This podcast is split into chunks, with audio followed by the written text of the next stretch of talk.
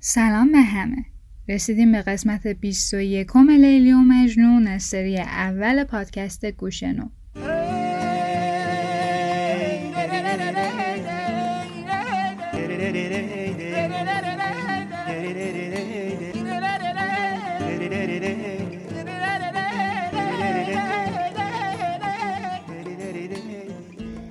گوشنو پادکستیه که سعی داره گنج های کهن فارسی رو طوری بازگو کنه که برای همه شنیدنی تر باشه. از گفتن از ما شنیدن از شما.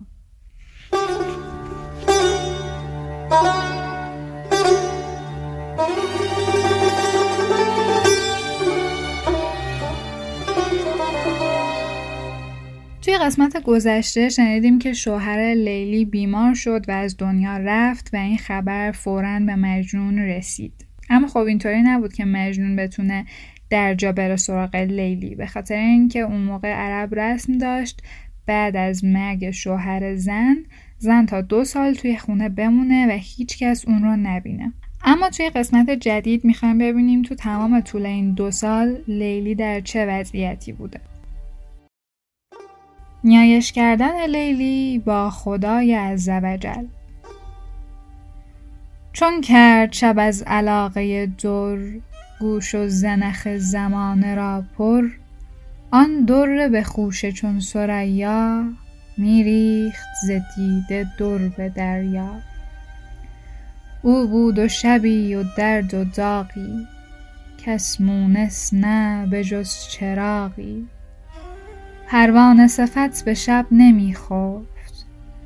از شب گله با چراغ می کین شب که ز رفتنش فراغی است بر ناسیه سپه داغی است.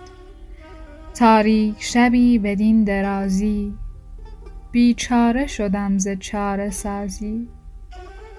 من مانده در این شب جهان سوز بیروز مباد شب بدین روز. گیرم که خروس پیرزن مرد یا مؤذن کور را عسس برد. نوبت زن صبح را چه افتاد کاحوال دهل نمی کند یاد. یا رب برسان بدان چراغم کز آتش او رسید داغم. گر بخشدم از جهان فروزی در تنگ شبی فراخ روزی. تا صبح نبست از این دعا کم یک پرده نکرد از این نوا کم.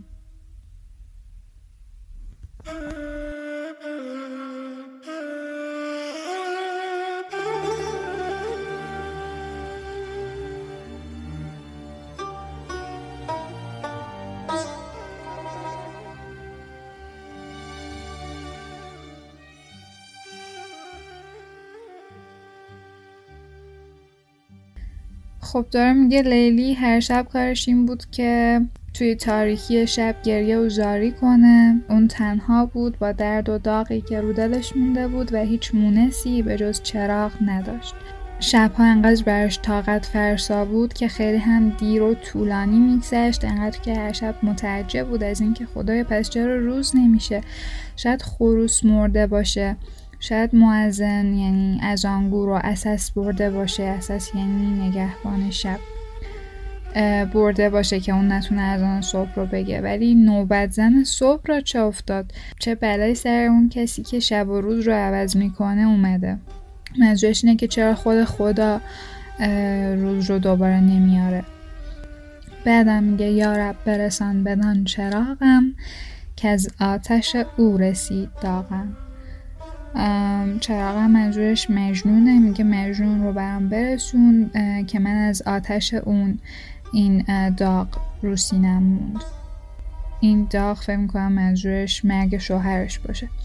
چون که لیلی انقدر عاشق مجنون بود که هیچ توجهی به شوهرش نمی‌کرد و خوندیم که شوهرش به خاطر همین بیمار شده از دنیا رفت. و اینجا هم داره میگه که تقصیر اون چراغ بود که من این داغ رو سینم گذاشته شد.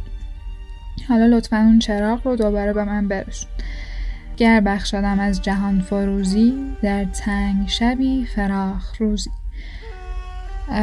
اگه مجنون منو ببخشه چنین شب تنگی هم برام مثل یک روز فراخ میشه. و تا صبح دست از این دعاها بر نمی داشت و دعا کردن رو متوقف نمی کرد